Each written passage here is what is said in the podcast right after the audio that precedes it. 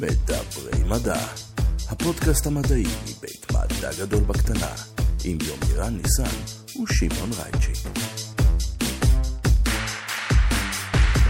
שלום וברוכים הבאים למדברים מדע, הפודקאסט המדעי מבית מדע גדול בקטנה. יומירן ניסן, מה העניינים?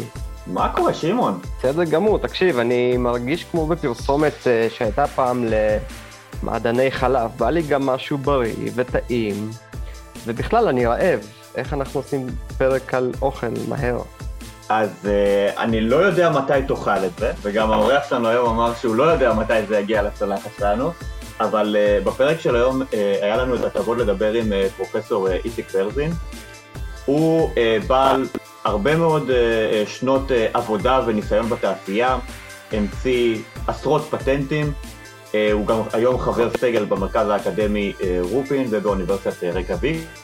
והוא בא בעצם לספר לנו על הקשר המאוד מיוחד הזה שיש בין אה, אקדמיה, תעשייה, המעבר מ, אתה יודע, ניסויים בקנה מידה קטן למעבר ליצור המוני, אה, ואתה יודע, כמו בכל פרק על אה, מיקרו-אצות, אה, צריך קצת לתת להן אה, בוסט לאגו, כי הן אוהבות את זה מסתבר, ביחד עם אור כחול. ואל תשכחו, יש לנו עוד פטריון חדש, אתם מוזמנים להיכנס ולתמוך בנו. לינקים בפוסט לפרק בריא וטעים במיוחד, זה הזמן להתחיל לדבר מדע. פרופסור איציק ברזין, ברוך הבא לפודקאסט, מה שלומך? מעולה, כיף להיות פה. כיף לנו שאתה פה, אנחנו חוזרים uh, לעוד נושא שהוא uh, קצת ביולוגיה, קצת הנדסה, אה, הרבה ירוק הולך להיות היום.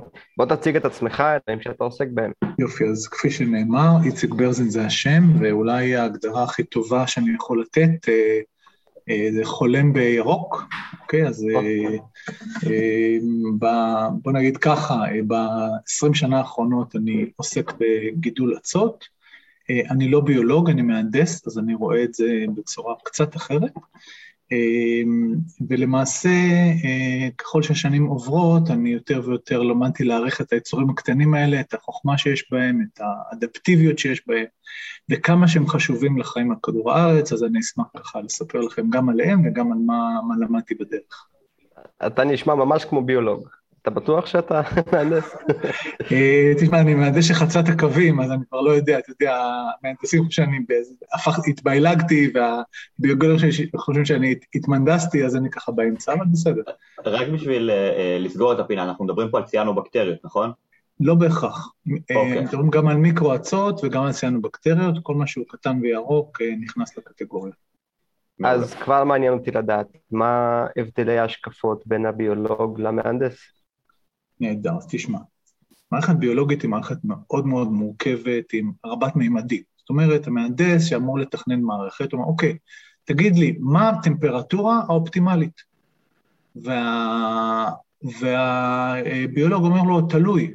מה, מה תלוי? תלוי כמה אור, תלוי אם אתה רוצה אה, מטאבוליט אחד או שני, או ביומאסה, תלוי בזן של האצות, תלוי.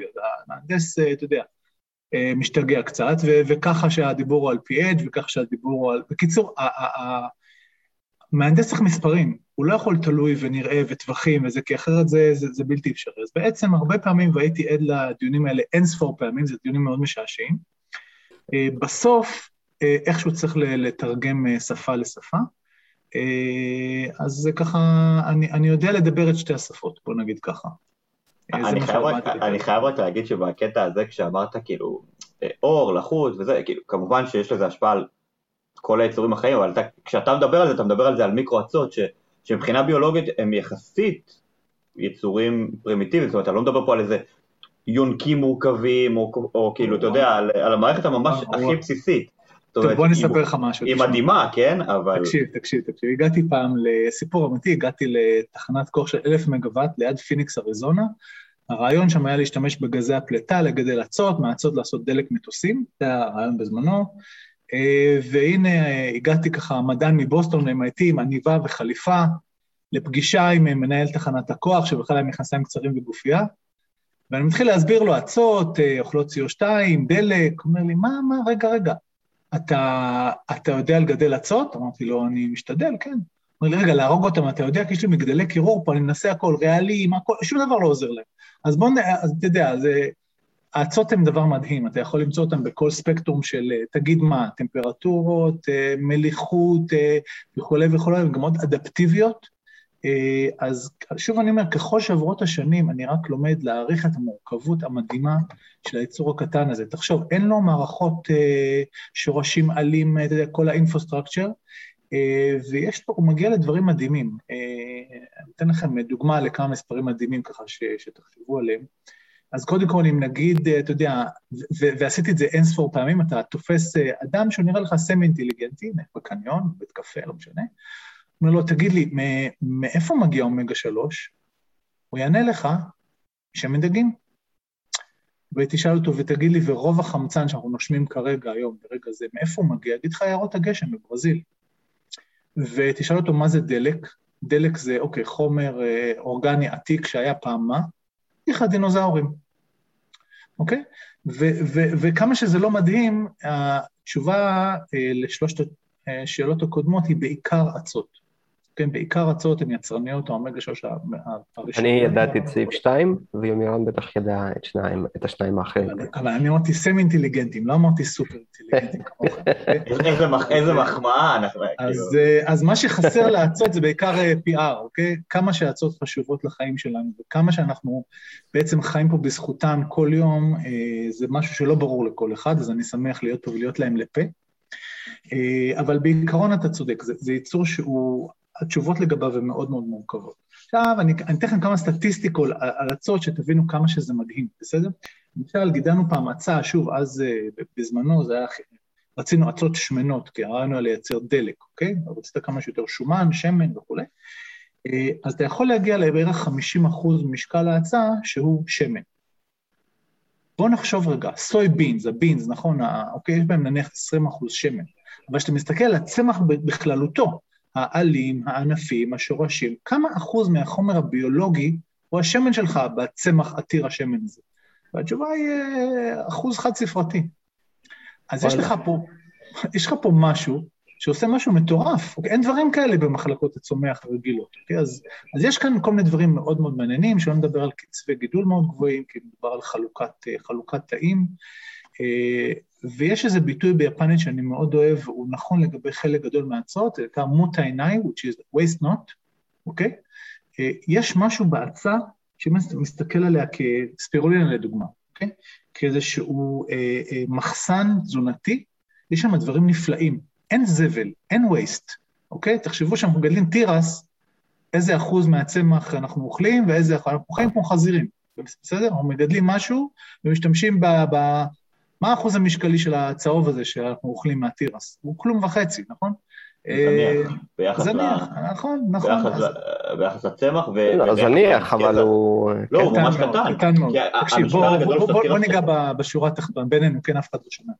אנחנו חיים, אנחנו חיים כמו חזירים. פלוס מינוס כמה אלפי אנשים, כן. כן, אנחנו חיים כמו חזירים. למה אנחנו חיים כמו חזירים? כי אנחנו יכולים, כי יש לנו את ה... את האדמה, ויש לנו הפוריה, ויש לנו את המים מתוקים, ואנחנו חיים כמו חזירים, לא דופקים חשבון. מגדלים גידולים חקלאיים, שקודם כל, אה, אם אתה חושב על זה, אה, אוקיי, גידול חקלאי, אז אתה, אתה מסתכל על כל הסטייפל קרופס, אוקיי, שהם, אה, שהם גידולי המפתח, כן, דגנים, אורז וכולי, רובם מהונדסים גנטית לצורך מה? לצורך עמידות, רובם לצורך עמידות... יפה, אז בעצם, אבל מה הבעיה? אנחנו לא קוטלי, אנחנו לא עמידים לקוטלי עשבים. אז רוב החומר הזה, הרעיל, נכנס למקורות המים, נכנס לחלב של הפרה שאוכלת את זה וכולי. דבר שני, אנחנו בעצם משתמשים בכמויות אדירות של מים, כי רוב החקלאות מאבדת מים על ידי אה, אידוי, אוקיי? כשאתה מסתכל על, על כמה מים מתוקים יש בכדור הארץ, אז זה, זה, זה מיעוט זה במיעוט. אוקיי? זה, זה, זה משהו שהוא... תראו, ישראל היא חלוצה עולמית בתחום של השבת מים, כי מעל 70% מהמים משיבים אותם לחקלאות, אבל, אבל, אבל גם זה לא יפתור את הבעיה, כי שוב, אתה, אתה משתמש במים פעמיים, בסדר, אבל, אבל עדיין הצורך במי השקיה, שמים מתוקים, לא יכול לענות על הקריטריונים וכולי, אדמות פוריות וכולי. אה, אז בעצם אנחנו, רק לסבר את, ה, לסבר את האוזן ככה, לדבר על מספרים קצת ככה, אז אני אשאל אתכם, אה, ביקשתם שוב, לא סמי אינטליגנטים, סופר אינטליגנטים, אני אשאל אתכם, וואו, למשל- אנחנו פה ב... כן, בחידון, בשלב. החידון, בשלב השאלה הזהה. אה, אז למשל, אה, כוס חלב, אוקיי? כוס חלב, כמה אה, ליטר מים מעורבים ביצירת כוס חלב? סתם, נחשוב. זרקו מספר. מה? אני זורק אה. באזור המאה. כפרה עליך, אתה צודק, 200, 200 ליטר. אז 200? 200 ליטר מים לכוס חלב, איך זה יכול להיות? מה, הפרה שותה כל כך הרבה מים? והתשובה היא, לא. זה לא המים שהפרה שותה. זה כמות העשב שהפרה צריכה כן. לאכול כדי לייצר כוס חלב, וכמות המים שאני צריך להשתמש בה כדי להשקות את העשב ולגדל כמות כזו של עשב, אוקיי? אני לא ידעתי את זה סתם, אנחנו נגענו בבעיות תעשיית הבשר כבר לא פעם בפודקאסט, אה, גם לא. בהקשרים של מזון מתחדש. נכון, אה, או, אז עכשיו אני רוצה, לה- יופי, אז נהדר. אז, אז בוא, בוא נגיע למשהו שאני מאוד רוצה לדבר עליו, והוא התפיסה הזו, שאם זה צמחי אז זה בסדר, נכון? אם זה צמחי, made from plants is more sustainable, נכון? זה הרעיון. יותר סוסטיינבל. או, בוא, או יותר, אוקיי? בסדר, אז בואו בוא, בוא, בוא אני אזרוק לכם כמה מספרים. מה הבעיה של התחום? הבעיה של התחום היא בסיס ההשוואה. האם אני משווה קילו אפונה לקילו אה, תרנגולת, בשר תרנגולת? האם זו ההשוואה הנכונה? או שאני מוצא מדד עם ערך תזונתי, למשל, חומצות אמינו חיוניות, אותן חומצות אמינו שהגוף שלנו, שמבנה בנייה של חלבונים, כן? שהגוף שלנו לא יודע לייצר לבד, אתה חייב אותם ממקור חיצוני. למשל, למשל, essential amino acids זה אה, מדד נפלא להשוות עליו, אז לא לקילו, אה, קילו מול קילו, אל, אלא קילו של אה, חומצות אמינו חיוניות מאפונה למשל, לעומת אה, קילו חומצות אמינו מתרנגולת או מבקר או ממה שלא תרצה. ולהלן המספרים, ואני מודד את זה לפי מה? לפי כמה מים מתוקים אני צורך כדי לייצר את הקילו חומצות אמינו, וכמה קילוגרם אני מייצר מהקטר, הקטר זה עשרה דונם, אוקיי? אז בואו נדבר על מספרים קצת, ותבינו שהתמונה היא מורכבת. אה, ולמה אני, למה בחר דווקא אפונה? כי יש חברות שמפרסמות תחליפי בשר, ואתה רואה את ה, על, על העטיפה של המוצר, את התרנגולת ככה בנויה מאפונים. בעצם מה זה אומר לצרכן? זה כמו תרנגולת, אבל זה הרבה יותר טוב מתרנגולת, כי זה בר קיימא. אוקיי? אז בואו נדבר על המספרים. אוקיי? אז אמרנו קילו אה, חלבון, אה, אה, חומצות אמינו חיוניות, אוקיי? אה, אתה יכול לגדל אה, 22 קילוגרם של חומצות אה, אמינו חיוניות על עשרה דונם, אוקיי? אה, לעומת זאת, אם אתה אה, מגדל למשל, מסתכל על אה, מזון של פרה, נכון? שזה אוי ואבוי, אז אתה יכול לגדל בעצם, בעצם רק שמונה, רק, אתה יכול לגדל 80 קילוגרם מאותם עשרה דונם, אוקיי? פי ארבע בערך. פחות איכותי ויותר נועד פשוט לספק את ה... כי פשוט הערך התזונתי של הפרה הרבה יותר גבוה מזה של האפונה. אז ההשוואה על בסיס קילו של אפונה היא לא נכונה. תכניס לתוכו ערך תזונתי ואתה תראה שהמספרים מתהפכים. אוקיי? למשל תרנגולות, אתה יכול לגדל 148 קילוגרם חלבון, אה, אה, חומצות אמינו חיוניות מחלבון, של חלבון, על אותו עשרה דונם. בואו נדבר על מים, אוקיי? במים למשל, אתה צריך לייצר, אה, אתה צריך 75 אלף ליטר, אוקיי? לגדל קילוגרם של חלבון חיוני מאפונה. מאפונה. 75 אלף ליטר מים, יפה. אוקיי? אמנם הפרה זה 148 אלף, אבל למשל חזיר זה 63, תרנגולת זה 36 אלף, אוקיי? אז בעצם אם אכלת תרנגולת, אתה פי שתיים יותר בר קיימא מאשר האפונה, על בסיס ערך התזונתי, אוקיי? ולמה אני, טורח לבלבל לכם את המוח הזה, אוקיי? כי אני חושש שבסוף green wash זה משהו שבסוף מתפוצץ לך בפנים, אוקיי? ואנחנו כמדענים צריכים לספק גם לציבור וגם לקהילה המדעית איזה שהם קריטריונים לשיקול דעת, אוקיי? כי אתה מבין שיש פה גופים כלכליים, וכל פעם אנחנו, אתה יודע, דוחפים אותנו למשיח השקר הבא, אוקיי? ומה שקורה הרבה פעמים, אתה יודע, אחרי משיח שקר אחד, משיח שקר שני, אתה פשוט נהיה אה, ציני, ו- ו- ו- ואתה כבר לא מאמין באלוהים בכלל, אוקיי? אז לכן אני חושב שמאוד חשוב להכניס לדיון פרמטרים של קיימות, לא סיפורי סבתא בלבלה, אלא פרמטרים של קיימות שנגזרים מאיזשהו ערכים תזונתי. Okay? אז, אה, אז זה הקונטקסט של, ה, של, של השיחה, וכמובן שאצות אה, הם המלכים בתחום הזה, אין לנו את המספרים, אנחנו במתח. במתח, אוקיי. אז המספרים שאני אתן לכם הם רלוונטיים למתקני ייצור הוריזונטליים של אצות, בסדר? מה זאת אומרת הוריזונטליים? שאני לא משתמש בברכות פתוחות, אני משתמש במשהו שקוראים לו בעגה המקצועית פוטוביר ואקטורים, ו- ולכן הש... יש לי המון שטח של מגע בין אור לאצות, אבל זה ורטיקלי, זה כמו גידול מין גנים ורטיקליים. לא תופס עוד שטח, זה... נכון. בניגוד למשל, לרפתות שאי אפשר לבנות לגובה. נכון, יפה. אז למשל, אתם זוכרים את המספרים של כמה, אני יכול, כמה קילו אני יכול לגדל על עשרה דונם? שזה היה 22 במקרה של פיז, וזה היה, שזה אפונה, והיה 80, 80. במקרה של, של, של, של הפרה, נכון? מיליון. מיליון קילוגרם של חלבון חיוני אני יכול לגדל על עשרה דונם לשנה. אוקיי? ואתם זוכרים את הליטר של המים זה... קילוגרם? תקשיבו שנייה, זה, זה מתוך גודל. מאמר, זה מתוך מאמר שאני אשלח לכם את הלינק אליו, זה, לא, זה לא תוצאות שלי, בסדר? אז אני יכול, זה לא הנחתום שמעיד על עיסתו כאן, זה מאמר שמי שכתב אותו, דרך אגב, הוא קוראים לו פרופסור ביל מומה, שהוא חתן פרס נובל, הוא קיבל פרס נובל על כתיבת דוח משבר האקלים ביחד עם אלגור ב-2007 לדעתי. אוקיי? אז המספר לגבי מים, אתה צריך שמונה ליטר מים לקילו.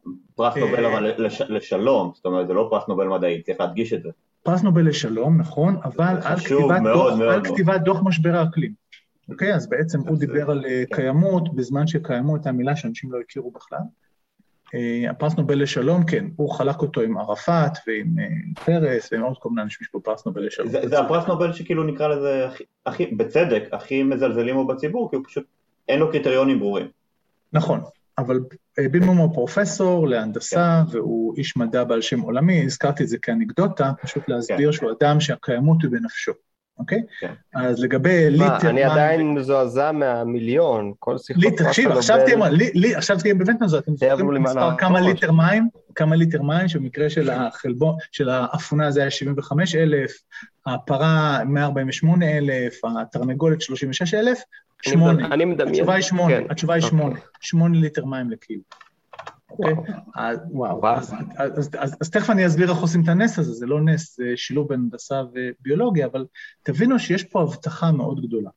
וההבטחה היא בעצם לצאת מהמוד הזה של החזירים, של החזירות שאנחנו חיים בו, ולחשוב על פלטפורמה אחרת לגידול מזון. עכשיו, חלק מה... חלק מה... מהצורך הזה עולה כאשר אתה חושב על התיישבות במקומות שהם אינם כדור הארץ, נכון? זאת אומרת, רגע, אם אני אשב על מאדים, אין לי מים ואין לי אדמה פוריה, אז אני צריך להפסיק להתנהג כמו חזיר, אוקיי? כן, ואז, לא דרך אגב, כשאני אומר את זה, אני מעליב את החזיר, אני חושב, אבל לא משנה. אמ, אני דווקא חושב שחזיר זה דוגמה לא כל כך טובה, כי זה יצור ש...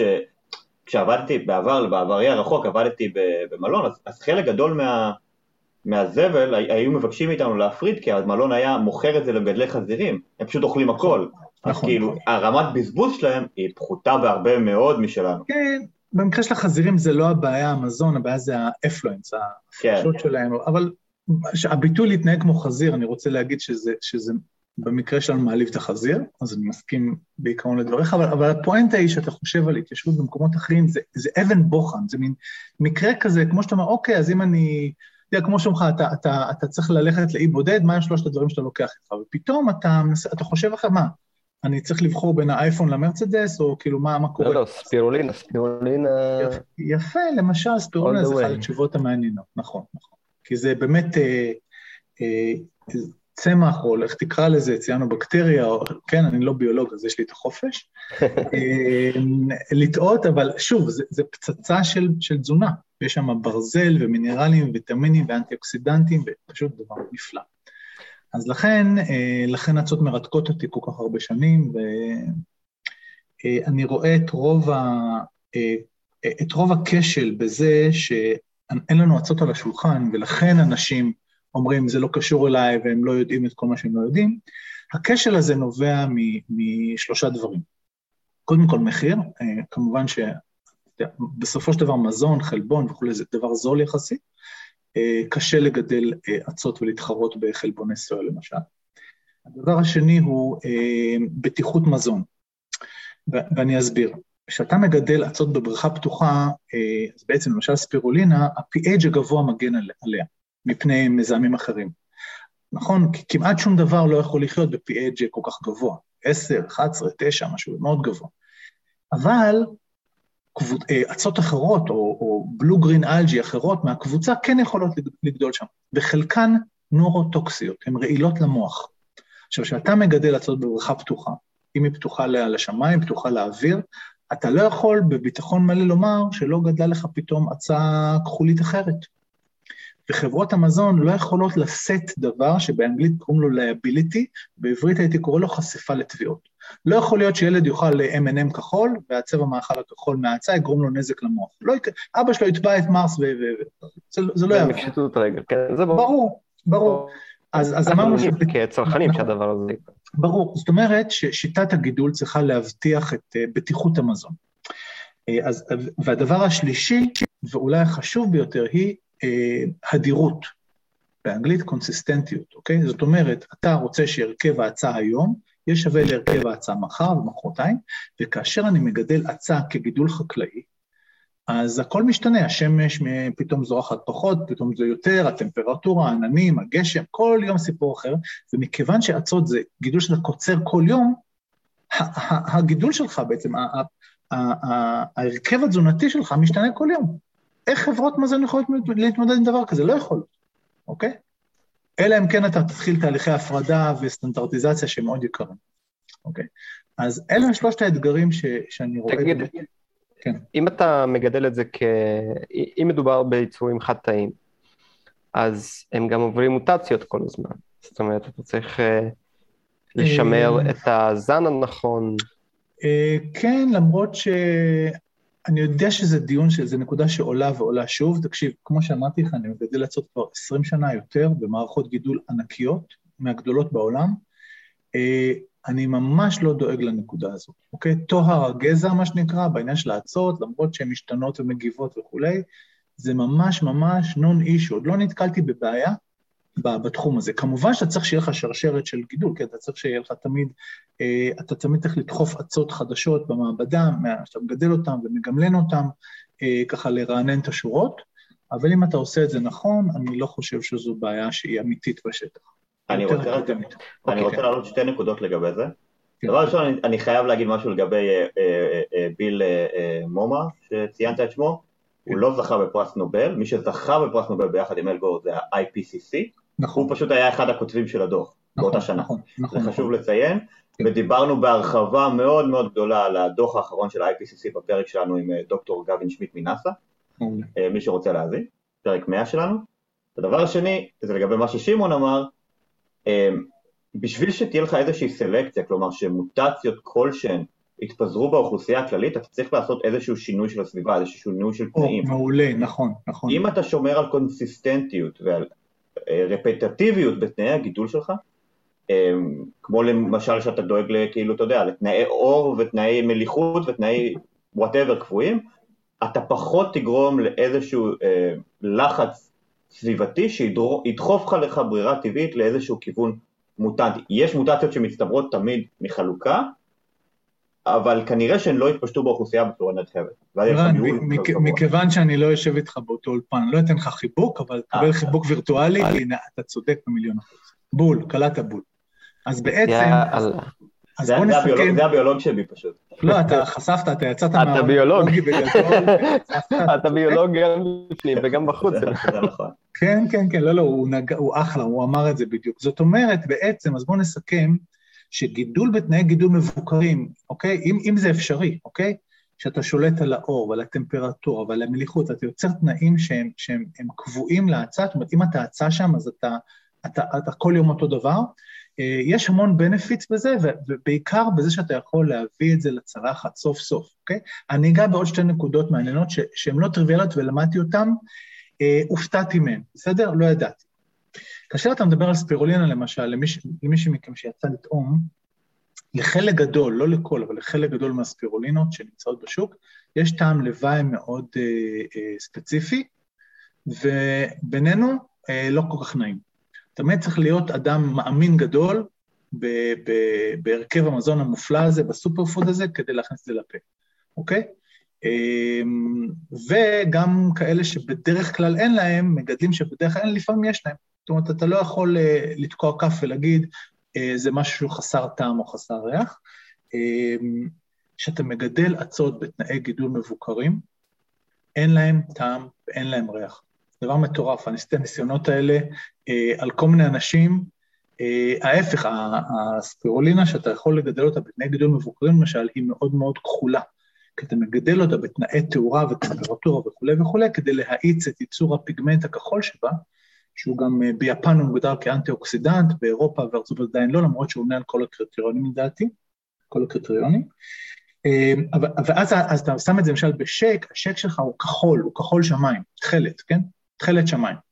ואז המוח שלך מחפש את הטעם המוזר, כי הצבע מוזר, אתה אומר, וואלה, אתה מחפש, הלשון מחפשת את הטעם. אין אוכל כחול, אמר את זה הסטנדאפיסט אה, אה, לא ביל היקס, אה, ג'ורג' קרלין, וזה נכון, זאת אומרת, אין, אין הרבה צבע כחול בטבע באופן כללי.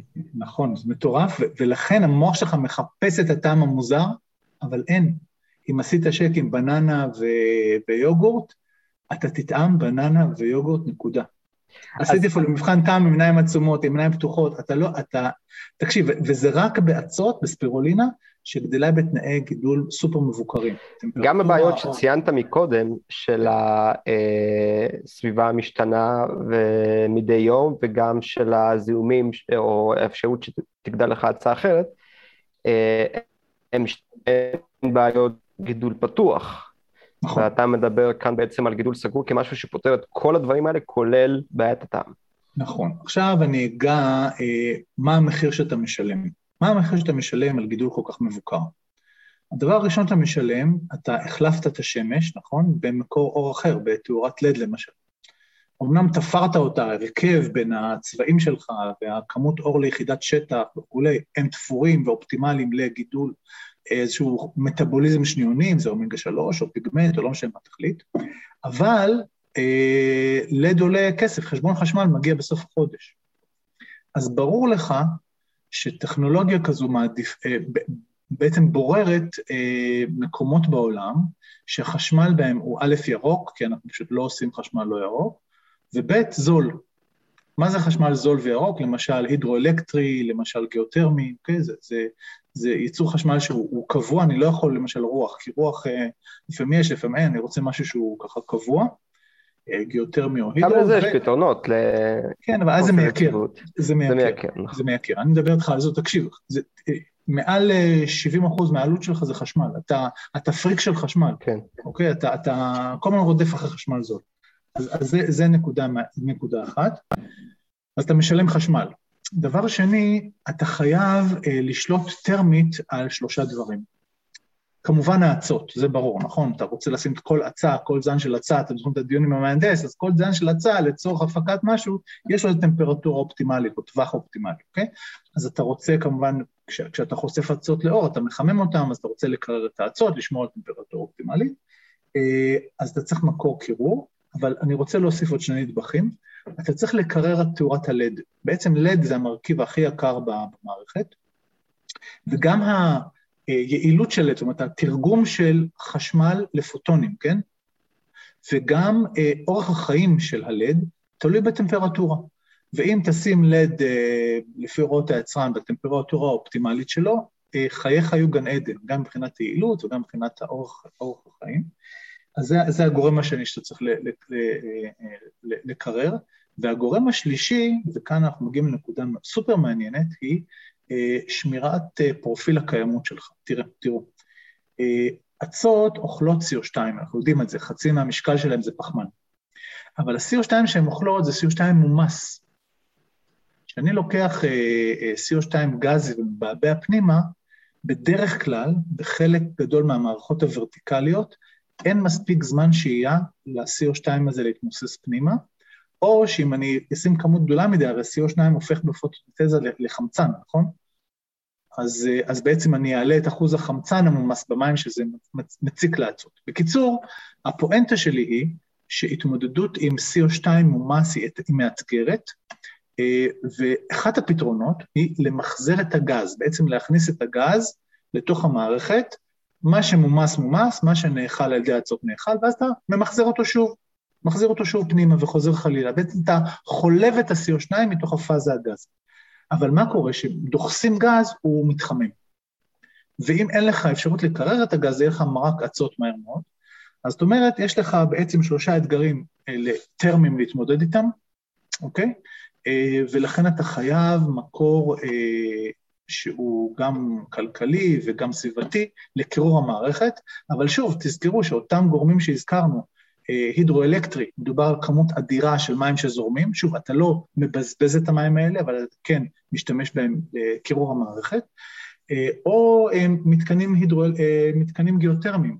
חשמל גיאותרמי הוא חשמל שמופק מקיטור, רוב המתקנים הגיאותרמיים משתמשים בחום השיעורי לחימום מים, למשל העיר הקיאביק כולה, הבתים, המדרכות, הבריכות, אפילו חוף פרטי שיש להם שם, מחוממים על ידי מים חמים, שמתחילים את חייהם כמים ב-6 מעלות צלזיוס, נכנסים לתחנת הכוח הגיאותרמית, אה, מתחממים ל-85, ואז נשלחים לעיר הקיאביק.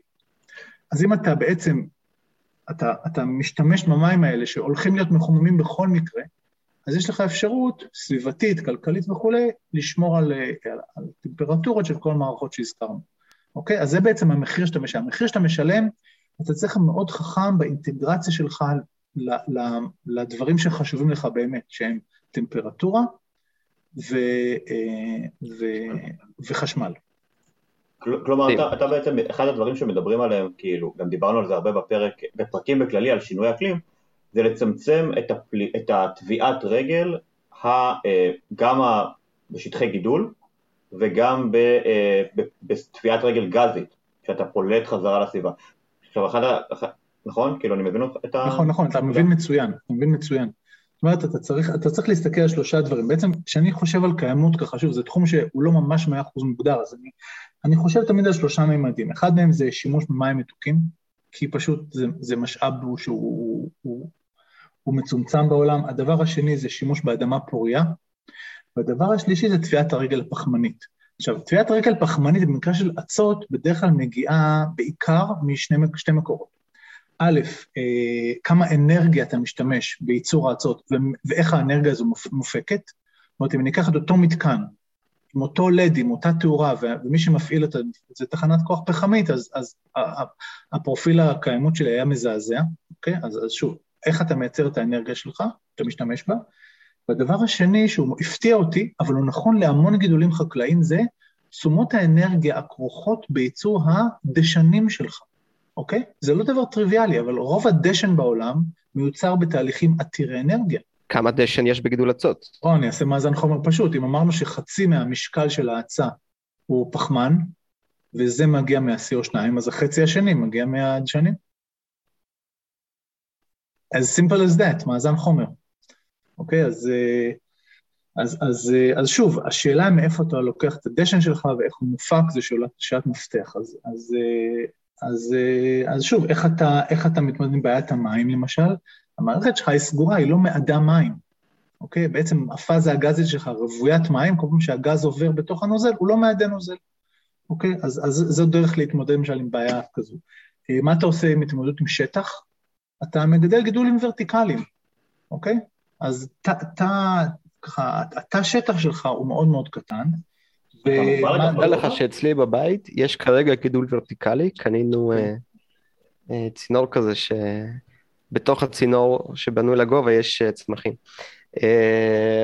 מצחיק, אתה מדבר על זה ואני מסתכל על גידול ורטיקלי. נכון, נכון, זו דוגמה נהדרת, זו דוגמה, אז אם אני אצלם את המגדל שלך מלמעלה, ונעשה חשבון כמה צמח אתה מגדל לסנטימטר מרובע, זה יהיה מטורף, לא יכול להיות. נכון. יכול להיות דבר כזה. יש לי שאלה, אה, עשינו מקודם השוואות אה, מאוד מעניינות של אה, הפקת תועלת ושל צריכת מים, מים כסף.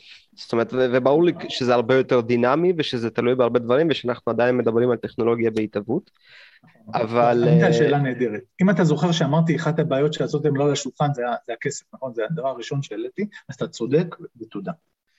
אה, תסתכלו, אה, אני לא מאמין שבעתיד הקרוב אצות יכולות אה, להתחרות עם חלבוני סויה או עם, בתחום המזון, מה שנקרא פיש מיל ופיש אויל, שזה קמח דגים ושמן דגים, שזה מרכיב מרכזי במזון של, של דגים.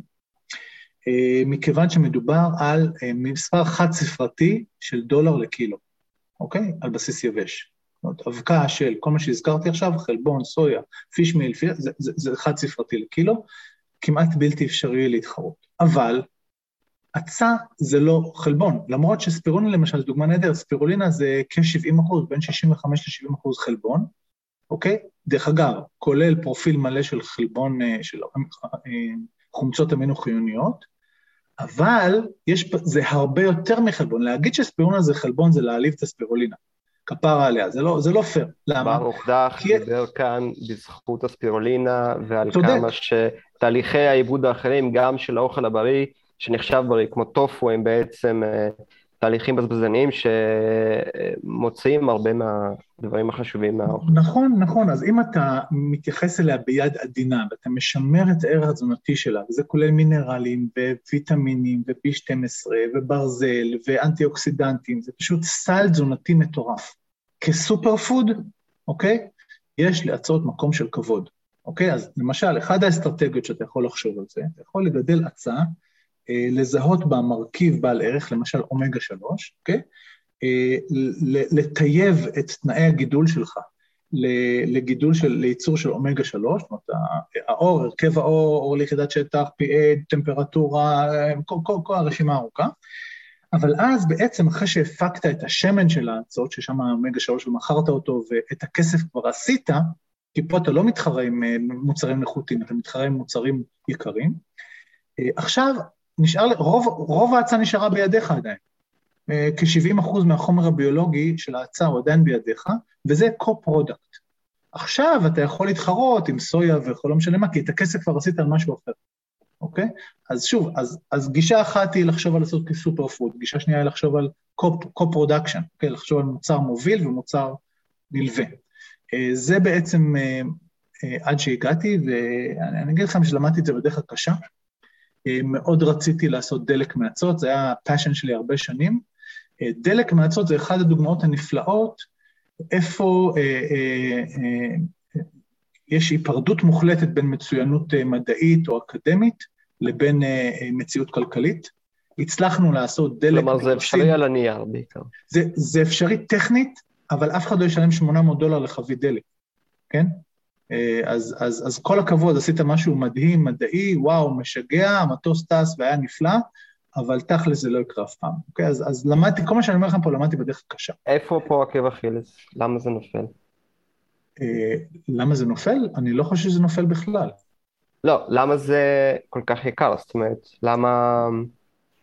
תראו, יש פה כמה דברים. אתה, התעשיות שאתה מתחרה בהן הן תעשיות אה, שפותחו שנים על גבי שנים. תחשוב, אנחנו אה, כמין האנושי עברנו להיות אה, ציידים מלקטים לחקלאים, נכון? נגמרו הבננות בג'ונגל, החלטת לגדל בננות, אוקיי?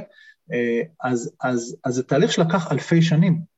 תשווה את ה... ושוב, השתמשת בארגז כלים מאוד מורכב של, אה, של תובנות בהנדסה גנטית, שיפור זנים, אה, אה, תעשיית ג'נים, תעשיות שלמות שתמכו בך, אוקיי? מיכון חקלאי וכו'. כרגע, עד, עד היום הייתי אומר, לא היה צורך אמיתי באמת בשינוי אבולוציוני. אני אתן לכם דוגמה למה כן היה, ותראו שאני לא טועה. aquaculture, חקלאות, חקלאות הים, גידול דגים, אוקיי? לפני 50 שנה זה אנקדוטה. לפני 50 שנה התעשייה הזו הייתה 90 אחוז ציידים מלקטים. הלכת לים ודגת דגים. 90 אחוז מהדגים על הצלחת באו מן הים. והנה בחמישים השנה האחרונות, היום, אוקיי? רוב הדגים בעולם, יותר מ-50 אחוז מהדגים בעולם, מגדלים אותם. מה זאת אומרת מגדלים אותם? אתה צריך ללמוד איך להטיל את הביצים, ואיך לגדל את, ה, את הדגיגונים, ואיך לגדל אותם בים, ואיך למצוא להם מזון, ופתאום תשתיות מזון, פתאום אלף ואחד סיפורים והמון ידע והמון אה, אה, השקעות והמון... זה למה? מפעל, כאילו, כי זה מפעל, זה כבר הפך להיות כאילו ממשהו נכון. שצריך לייעל אותו. נכון, אבל, אבל תבין שתוך 50 שנה זה קרה לך, אה, ו, ו, ושוב, דרך אגב, יש פה דבר מצחיק, הרי למה, למה רצית לגדל דגים? כי נגמרו הדגים. אבל במה מאכילים דגים? בדגים. רגע, אבל שנייה שנייה אמרת לי שאין דגים, אז איך תאכיל את הדגים בדגים? אוקיי? אז לכן אתה מחפש היום מזונות אלטרנטיביים לדגים, בטירוף, אוקיי? אה, וכולי וכולי. אז, אז הנה דוגמה, אוקיי? לתעשייה ש, שמתמודדת עם, ה, בתחום ה aquaculture, קיימות זה לא מילה על העץ, זה וואלה, איך אני אכיל את הדגים שלי? סלמון זה משהו, למשל סלמון, שאתה קונה, אתה משלם היום, אתה תקבל עוד שנתיים. אוקיי? אז אני עכשיו החקלאי, אני כבר לקחתי ממך את הכסף, איך אני אגדל את הסלמון בשביל אה, יומירם? לא יודע. מה אני אכיל אותו? נגמרו הדגים להאכיל את הסלמונים, מה אני אעשה, אוקיי? אז פתאום יש תעשייה שמחפשת אלטרנטיבות, ואחד הדברים המאוד קשים בתעשייה הזו, זה מקורות אלטרנטיביים לאומגה 3.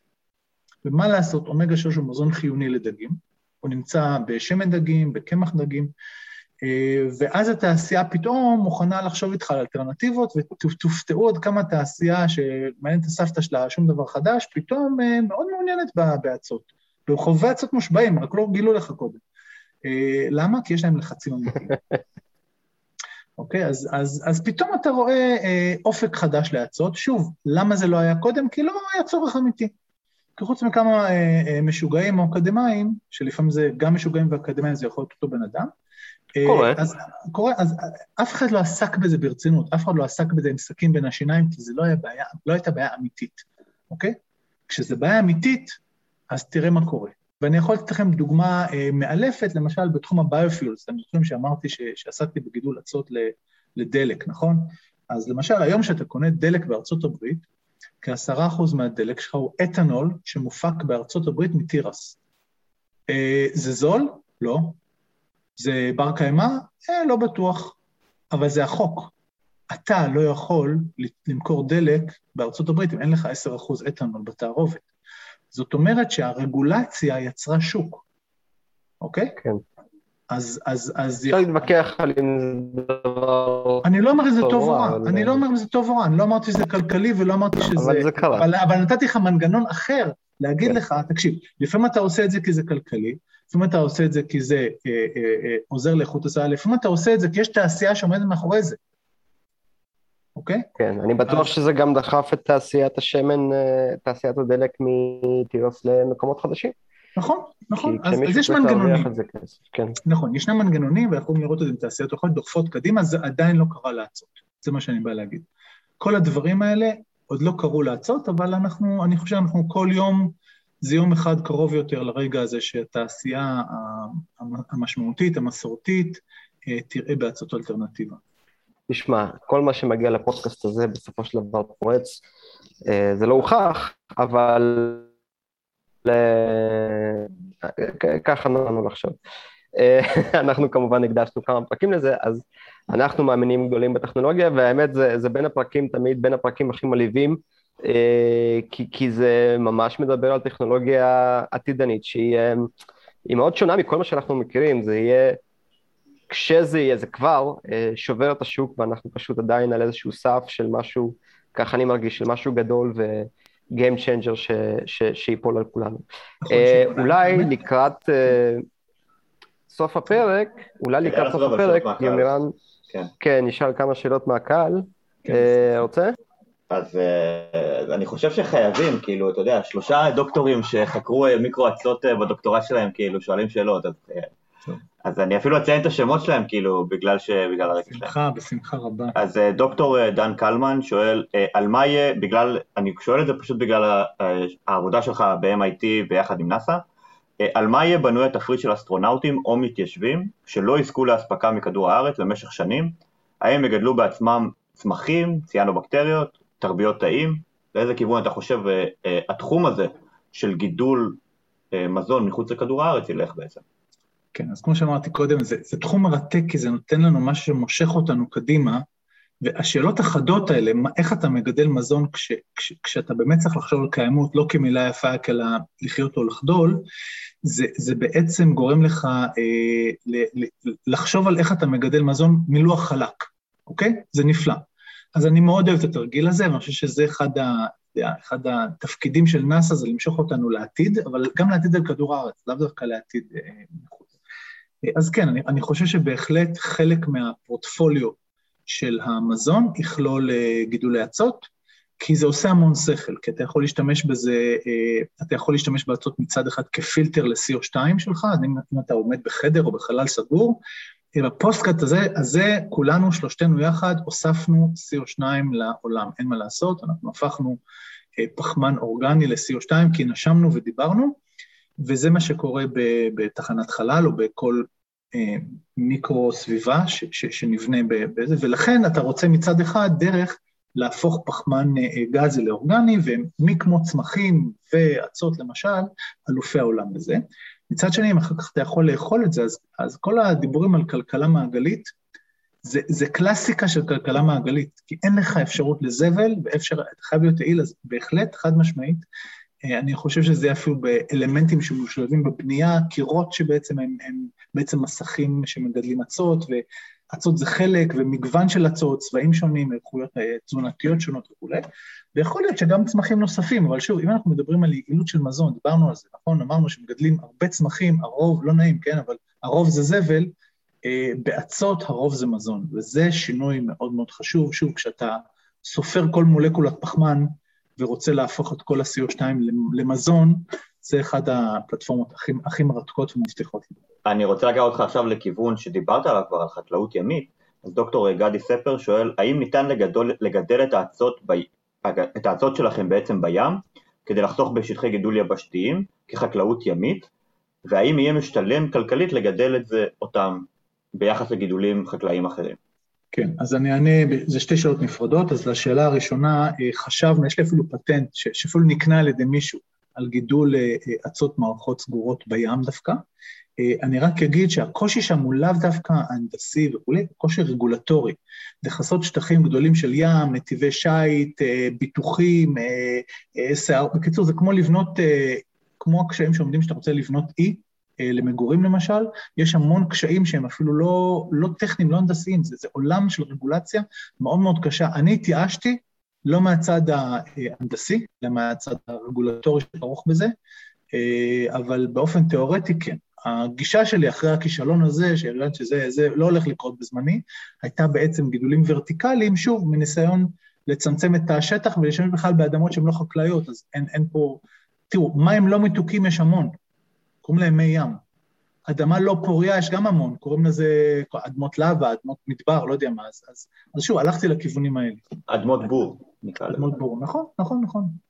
אה, ולשאלה השנייה, אני חושב שאחד הקש... הקשיים של הכמות הכלכלית זה מה שנקרא באנגלית economies of scale. אה, אתה צריך לייצר בקנה מידה כזה גדול, אה, שאתה יכול להשתמש בהורדת עלויות משמעותית. אבל אצות עדיין לא שם. אז לכן, בדרך, אוקיי, בדרך שאתה מנסה להגיע לאקונומיזוס כאלה האלה, אתה חייב ליצור ערכים אה, תזונתיים מעניינים. אתה חייב שללקוח שלך, אתה תהיה יותר מאשר ערימת חלבון.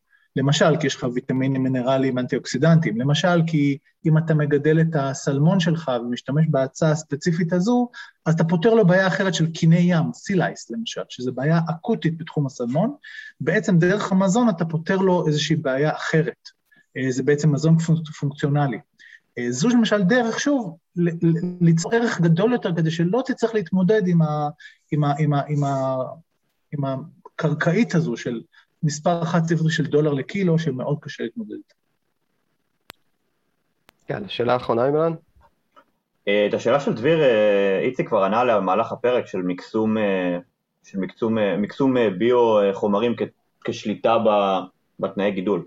נכון, ואני חושב שכאן אנחנו רק מתחילים, כי בתחום הזה המון ידע נרכש בתחום של טמפרטורה וכולי וכולי, אבל מעט מאוד, אני אומר לך, אנחנו רק בחיתולנו להבין איך איכות של אור משפיעה על הרכב ההצעה. זה משהו שהוא, אני הופתעתי, אפילו הלם.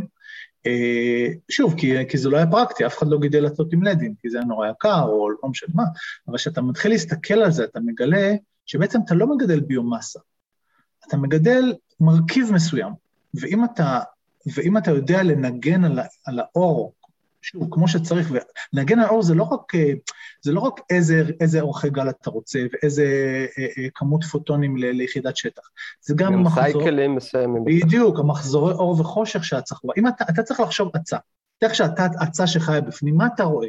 אז אתה רואה אור גבוה ואור נמוך, ויש לך מה שנקרא פוטומודולציה, אוקיי? כל הדברים האלה הם מרכיבי מפתח, כדי באמת לקבל הרכבים מטורפים. מטורפים. זהו, אז, אז, אז דביר בפרק שלו כשהוא היה פה, הוא דיבר על, ה, על המולקולה, על הפיקו-אוקסיאנין, ובעצם על החלק שלה בשימוש כאנטנה בעצם, אמ, כדי לקלוט ולשפעל את כל המערכת הזאת של הפוטוסינתזה שיש בה, ואתה בעצם מדבר על זה גם מהכיוון ההנדסי, כלומר, איך ולמה וכמה אני צריך להפעיל את אותו ביו-ריאקטור כדי למקסם את ה...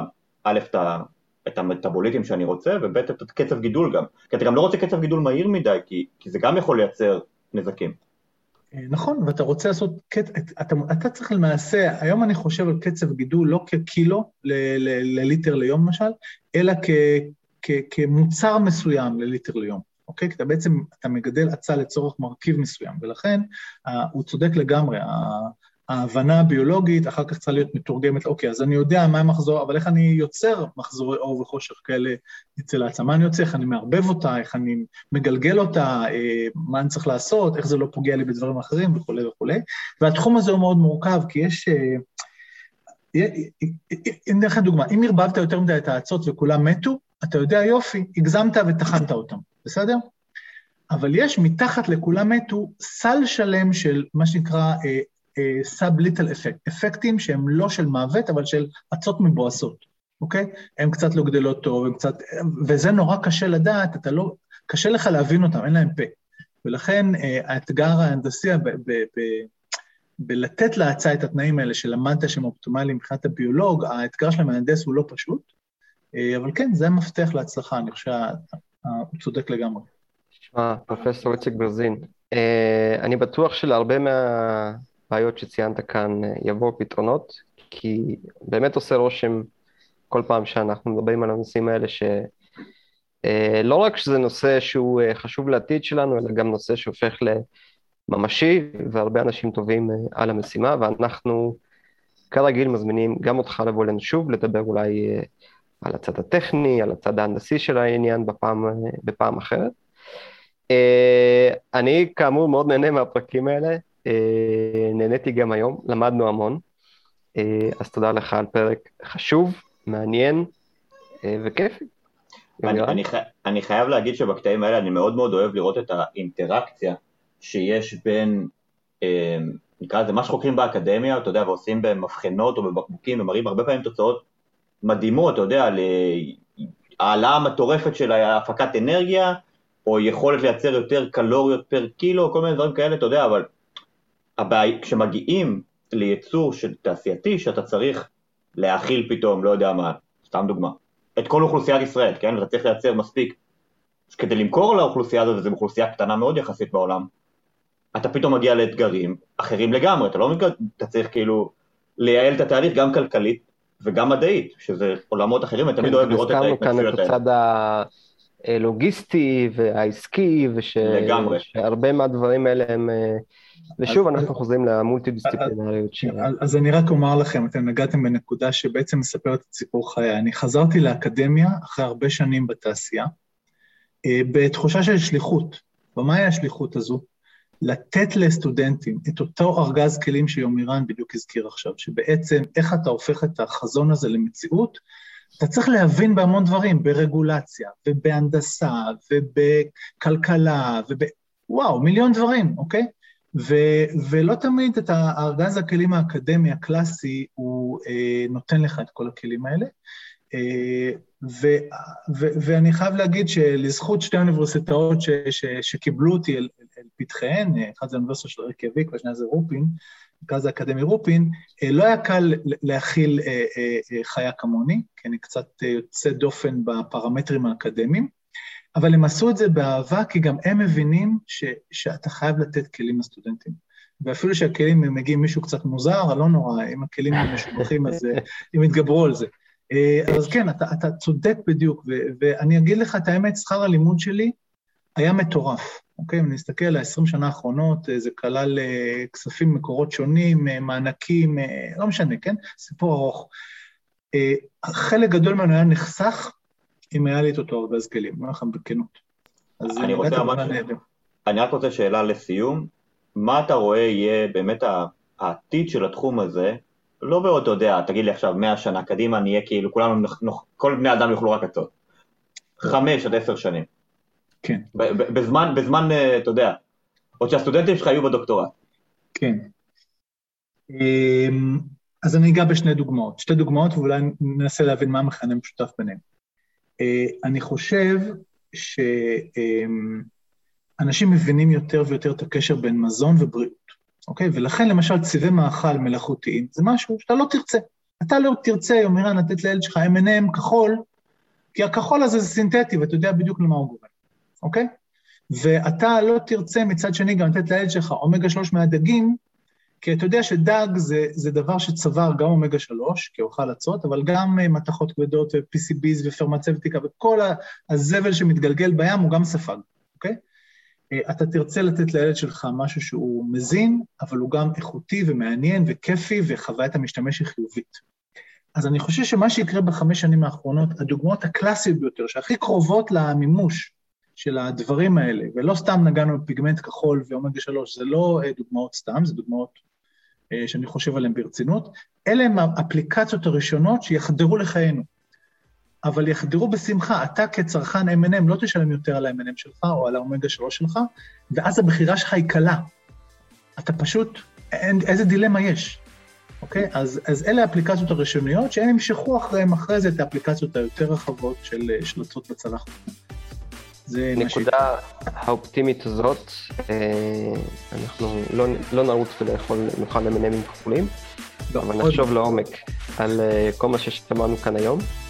אה, וגם אתם, מאזיננו, כאן מוזמנים ומוזמנות להפיץ את הבשורה, ללמוד את התחומים הרלוונטיים, או פשוט לגלות עניין במדע, שבשביל זה אנחנו כאן בשבילכם. כל פרק מחדש, פרק הבא כבר בקנה, אנחנו נשתמע איתכם בקרוב. תודה רבה ליומירה ניסן, תודה רבה לעורך שלנו, פרופסור איציק ברזין. נשתמע.